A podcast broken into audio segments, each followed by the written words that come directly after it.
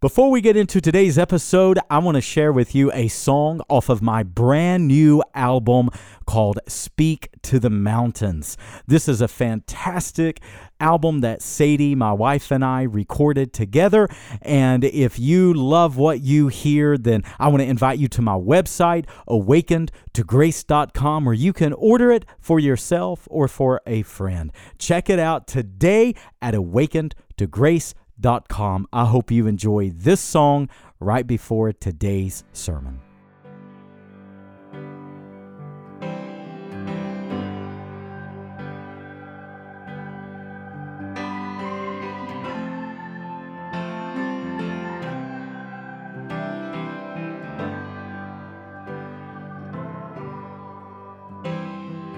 Why would I worry when giants come calling my name? My God is so much bigger than troubles I face.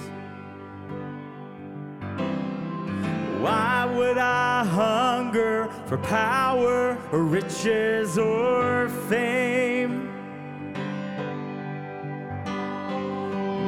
God is so much better than all of these things. I won't be shaken. I won't be moved. Cause my God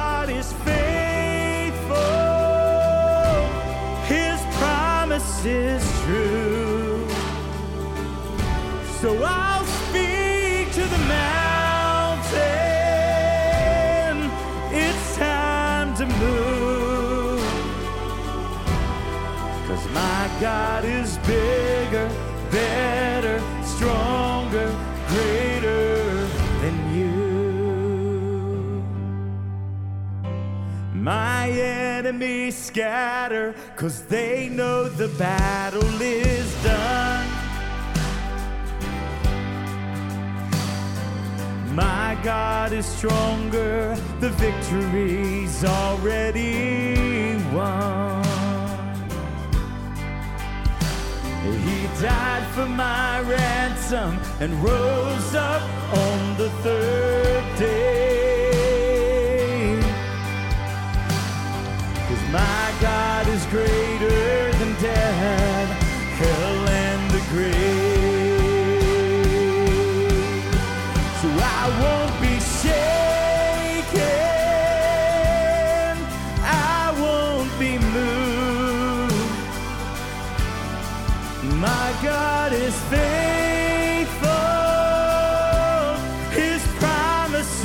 true.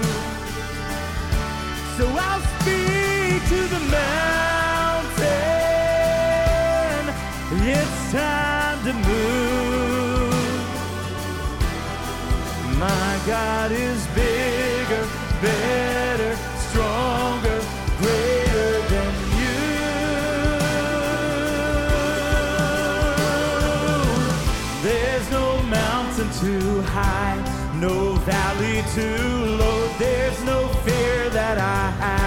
He doesn't already know. There's no problem too big. There's no weapon too strong. There is nothing for God that's impossible. There's no mountain too high, no valley too low. There's no fear that I have. He doesn't already know. There's no problem too big. There's strong. There is nothing for God that's impossible.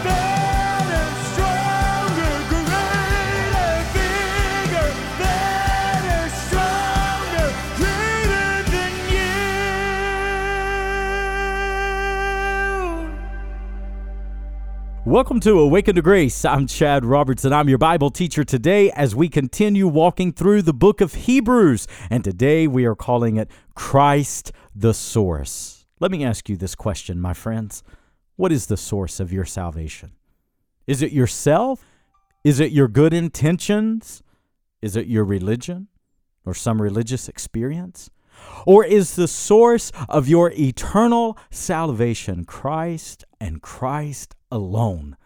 That's what the author of Hebrews wanted to say to his audience. And that's what the Holy Spirit wants to say to this generation, to our culture today. For the Word of God is eternal. Well, I hope you enjoy today's episode as we examine why Christ is the source of eternal salvation. Christ alone.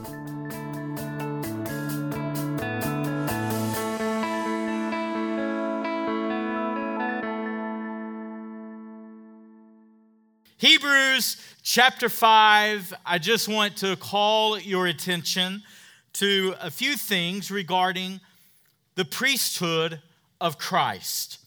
Last week we called it confidence in Christ. And we were introduced at the end of chapter 4, we were introduced to Christ becoming not just our high priest, but our great high priest. And when it comes to the three offices of Christ, which is prophet, priest, and king, of those three, there is only one that he is called the great, and that is high priest because it is a remarkable thing that Christ has done on our behalf. I want to show you just a little bit of that today. So last week we called it confidence in Christ. We saw that he is, we saw all the way back in chapter 2 that he is a merciful and faithful high priest. That was the first introduction to him becoming our high priest.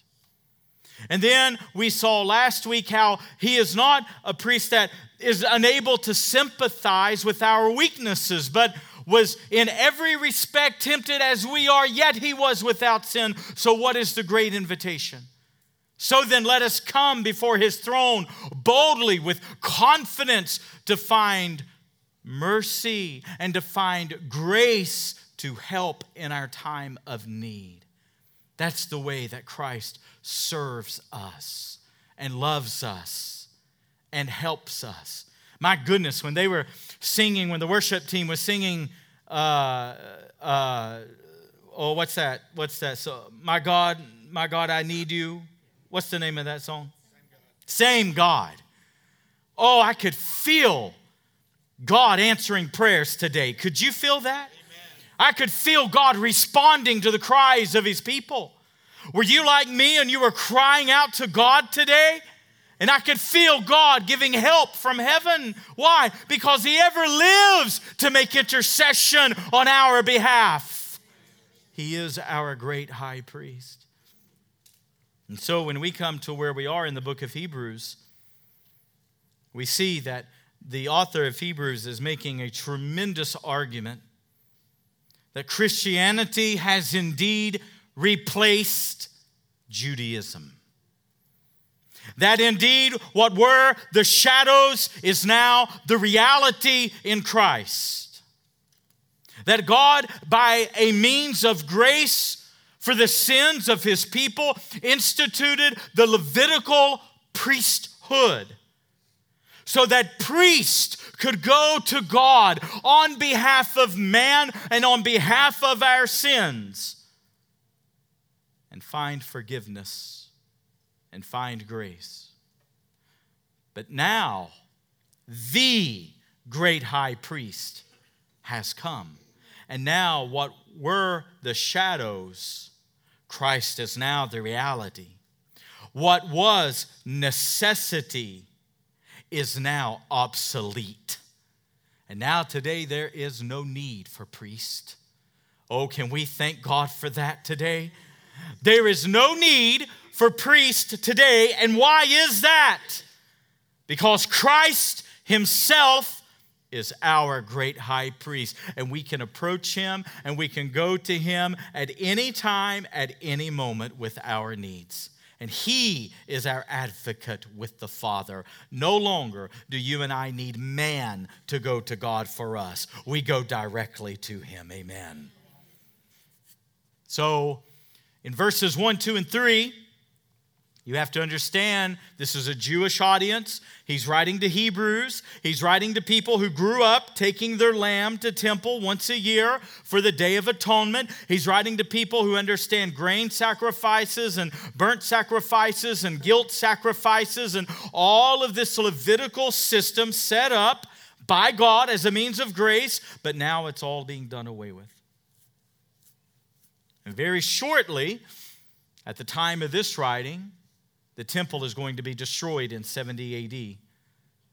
And Judaism will no longer have priests, no longer have animal sacrifices. And God is preparing his people for this great transition with the book of Hebrews. So in verses 1, 2, and 3, he explains what are the, what, what, let's say it this way, what is the calling of priests and what are the qualifications of a priest. Under the Levitical system, you could not aspire to become a priest. You did not go to Hebrew high school and on career day, they offer priesthood. And you go, Well, I think I'd like to try that. If you were not born into the tribe of Levi, Levi you were disqualified. You had to be called by God to be a high priest. You had to be of the Levite tribe to even be a priest. So, not anyone could do it. You had to be called, you had to be appointed. And he explains the qualifications and why God set it up the way that he did in verses 1, 2, and 3. In verse 4, he explains you must be appointed by God. You have to be given God's authority to do that. In our world today, in our church world today, it is the same. Someone cannot call themselves to ministry, they must be appointed by God. At this church, we say we do not call people to ministry, we simply recognize the call of God upon their life. And remember what the author is doing. He is comparing Christ to everything in Judaism systematically. And so, what have we seen so far through the book of Hebrews? We see that Christ is better than the prophets. We see that Christ is better than the angels. We see that Christ is better than Moses. We see that Christ is better than Joshua. And now in verse 4, the author continues on and says, Christ is better than Aaron. Do you remember how Aaron was called by God in Numbers chapter 17? Moses was told to take a staff from every head of every tribe, every chief who is in charge of all 12 tribes of Israel, take his staff and write his name upon the staff and collect all 12. Moses did as God commanded. Moses carries 12 staffs into the tent of meeting with the Lord, and the Lord said, Deposit the staffs in the tent. And the staff that blossoms is who I have called. It was Aaron's staff that budded. Scripture says that it flourished, that petals appeared upon it, fresh almonds appeared upon it. Moses then takes all of the staffs back to each man and they examine them, and only one had flourished. That's who was called by God. There is a spiritual principle in there. If someone feels that they are called by God to ministry, do you know what the marking should be? Spiritual fruit. The marking should be a flourishing of spiritual fruit in your life and in your calling.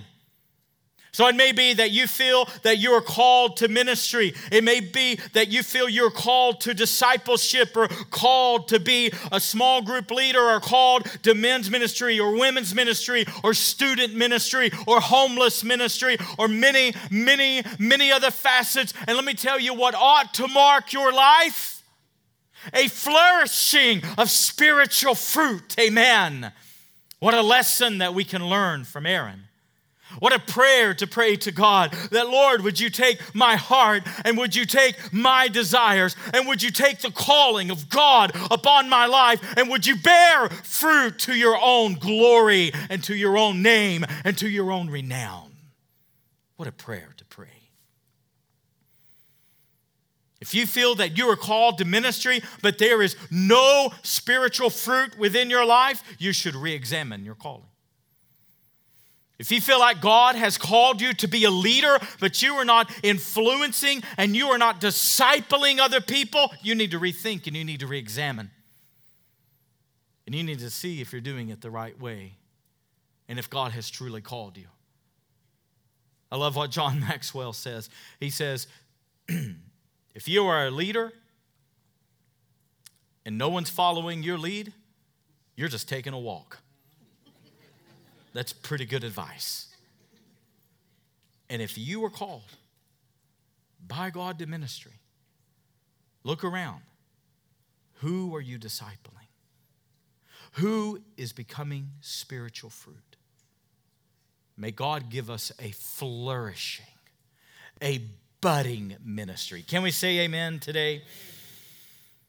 So the author is going to shock the Hebrews once again, and he's going to say, a priest is not called by himself, he's appointed by God, just as Aaron was. Now, in verses 5 and 6, I told you I'm going to go fast today. Here we go. Just so Christ did not appoint himself, God appointed him. Verses 5 and 6 talk about the uniqueness of Christ's priesthood, namely, that not only was he appointed by God, God did not search all over heaven trying to find someone to go. God did not have a massive problem and it came down to Christ. No. Christ was never plan B, he was always plan A before the foundations of the world were ever laid. Before sin ever came into the world, it was already predetermined that Christ would be the Lamb of God sacrificed at Calvary. He was always plan A. He was appointed by the Father, by God. And what is also unique about Christ, Aaron died. Every priest died. But what does verse 6 say about Christ? His priesthood is forever.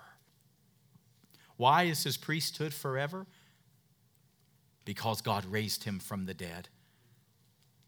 Because he ever lives to make intercession for us. Verse 7, the author is going to say, in his days of the flesh, in other words, in his humanity, the 33 years that he walked this earth, what did he do? Well, he offered up to God prayers and supplications, and God heard him because of his reverence, and he cried out to God. Here's the point of verse 7 the life that Christ lived on the earth was a life of faith. You need to remember that. Jesus was not only powerful because he was the Son of God, which indeed he was. He was powerful because he prayed. And the same invitation is given to us. For what did the disciples say? Lord, teach us how to pray. And what verse 7 says is he lived a life of prayer. He lived a life of faith. Why? Because he is the perfect mediator between man and God. Verse number 8. I love this verse so much. Look what it says. Although, have you guys ever seen me go so fast? Huh. Verse number eight. Although he was a son, he learned obedience by what he suffered. Now, that is a staggering verse. Although he was a son, he learned obedience by what he suffered. What does that mean? Now, being the Son of God, that's his deity. And he had nothing to learn in his deity. He had nothing to learn. But learning obedience, now follow this, was his humanity. What this means is Christ had to go through the sufferings, he had to face the temptations, he had to walk through the experiences of life as a man. Remember what we've always said. We think of the sufferings of Christ only at Calvary, but that's not true. He suffered his entire earthly life. Why? Because he humbled himself. What does Philippians 2 say? Not thinking that equality with God was a thing to be held on to, but he humbled himself, being made lower than the angels. This was the suffering of his humanity. This was the Word becoming flesh and dwelling among us. This is God becoming Emmanuel, that he would walk through every experience of humanity and that through it he would learn obedience. Now, we're going to link that phrase learn obedience to the next verse, but I'm not going to go there just yet.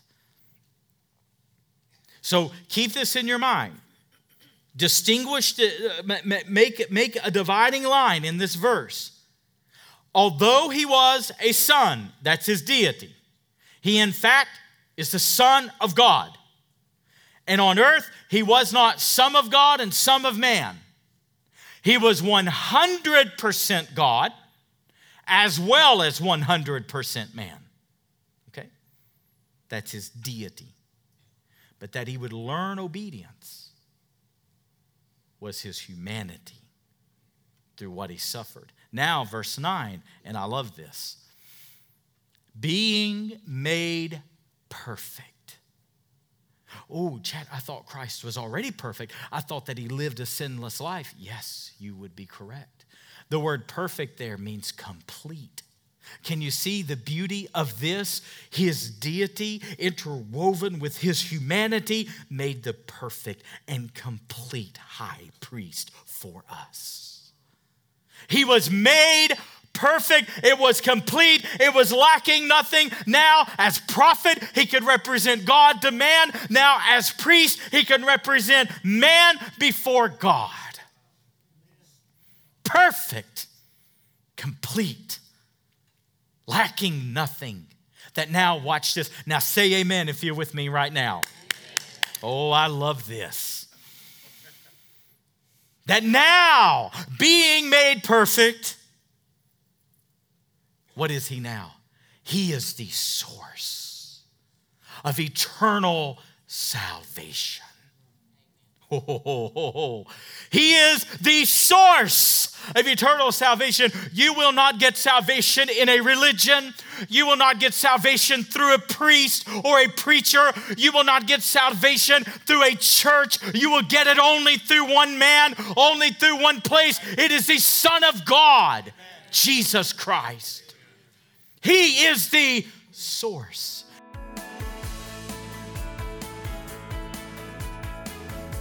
If you enjoy my daily Bible teaching, then I know you would love the books that I have written as well.